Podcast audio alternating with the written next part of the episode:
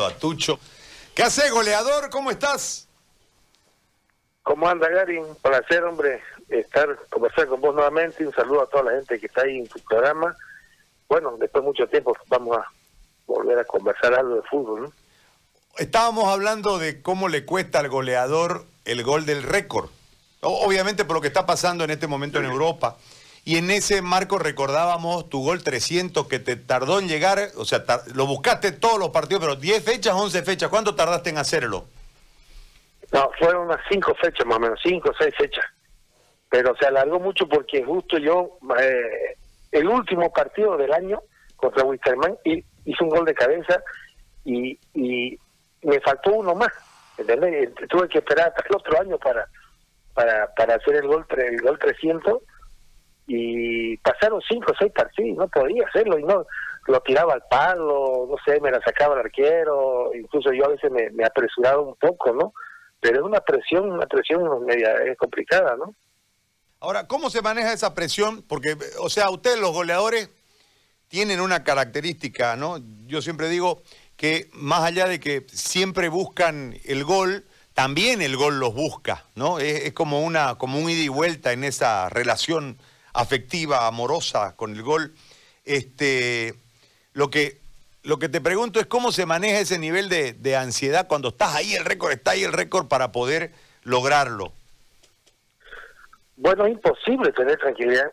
A uno, la verdad, que los mismos compañeros, hasta el mismo técnico, te trata de tranquilizar. Te dice, tranquilo, que el gol va a llegar.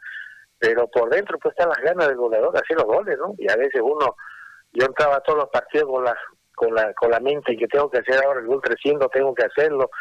Y sucede que no lo podía hacer. Y no era porque uno haya jugado mal, ¿no? Sino porque la pelota no entraba, iba al palo, este, o el arquero también este, te la sacaba, qué sé yo. Entonces, una, es una situación complicada, aunque todos los compañeros, te voy a repetir, y, el técnico, tranquilo, flaco, me decía, tranquilo, ya va a entrar, no te preocupes. Pero en mi cabeza decía, no, yo tengo que hacerlo, ¿no? Tengo que hacerlo. Entonces me, me trataba de, de tranquilizar, pero era imposible. Eh, la, la procesión viene por dentro, la ansiedad, entonces, y a esperar nomás, a esperar, y, llega el momento menos menos menos pensado y con la y con la situación que menos pensaba, la hueá que menos pensaba. Tucho, una consulta. Eh, hay una fotografía que no se olvida de nadie, que es vos justamente mostrando el número eh, en una camiseta blanca, el número eh, puesto directamente con el 300. Eh, ¿Qué hacías cada que volvías, que estabas con los, los 299 y qué hacías vos con esa camiseta todo el tiempo?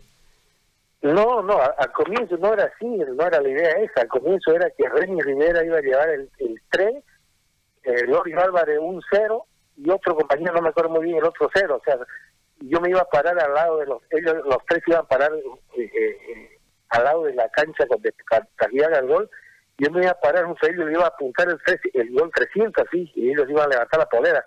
Ellos tenían unas poleras debajo como el 3, Femi con el 3, Loriol como el 0 y no se me acuerdo otro, el otro 0. Bueno, y se acobardaron los pobres, fue 4 o 5 partidos y, nada, y nada, no, hasta que ya no se ponga, le Así que yo me puse solito a la número 300 y, y ahí lo hice, ¿no? Pero pasaron muchos partidos que eh, y Martín se acobardaron de, de llevar la polera con el número, ¿no? ¿Y, y, creíste que era, eh, era mala cábala o, por qué lo cambiaste? ¿Porque se acobardaron nomás? No, porque son unos locos, pues no, Martín es loco, impaciente, en la colora de goles nunca, ya no me pongo esta polera, me Entonces, este, ya no se ponga, hombre, le dije ni modo, así que me mandé a hacer una yo con el número 300, y, pero como te digo, la idea era otra, ¿no? Entonces, para que vean cómo es la presión de, de, marcar un gol, a veces, a veces te, te y te hace, te yo, pensar un poco mal, ¿no? Bueno, Tucho, te agradecemos mucho por este contacto. Un abrazo, cuídate. ¿Estás bien? ¿No has tenido ningún problema? No, no estoy bien, estoy bien. Alguna gripe que me dio por ahí, media liviana, pero pero por suerte bien. Igual mi familia todo bien. Por supuesto hemos tomado todas las prestaciones posibles, pero hay veces que es complicado, ¿no? Pero ahora con, la, con esto que ya sale todo el mundo, que yo tengo hijos que trabajan y vuelvan a la casa estamos luchando la y pidiendo a Dios que no nos toque, ¿no? la, tratar de ser precavido, pero bueno, ojalá que se pase, por suerte ya cada vez hay menos contagio, entonces ojalá que podamos pasar. En la pena nomás que se nos han ido amigos de barrio, eh, amigos del colegio, este, amigos de la vida común, no si eso a lo- espera que no sea que entonces alguien muy cercano, no sé, ya, alguien amigo muy cercano, hasta que me diga tanto. Bueno. Un abrazo, Tucho, que sigas bien. Gracias, Gary. Igualmente a todos los muchachos de este equipo. Un abrazo. Chao, viejo, bien, chao. y Bueno, ojalá que Dios nos proteja. Chao, viejo, un abrazo. Ahí estaba Tucho Antelo. Este, hay su ansiedad nomás, ¿no? Siempre.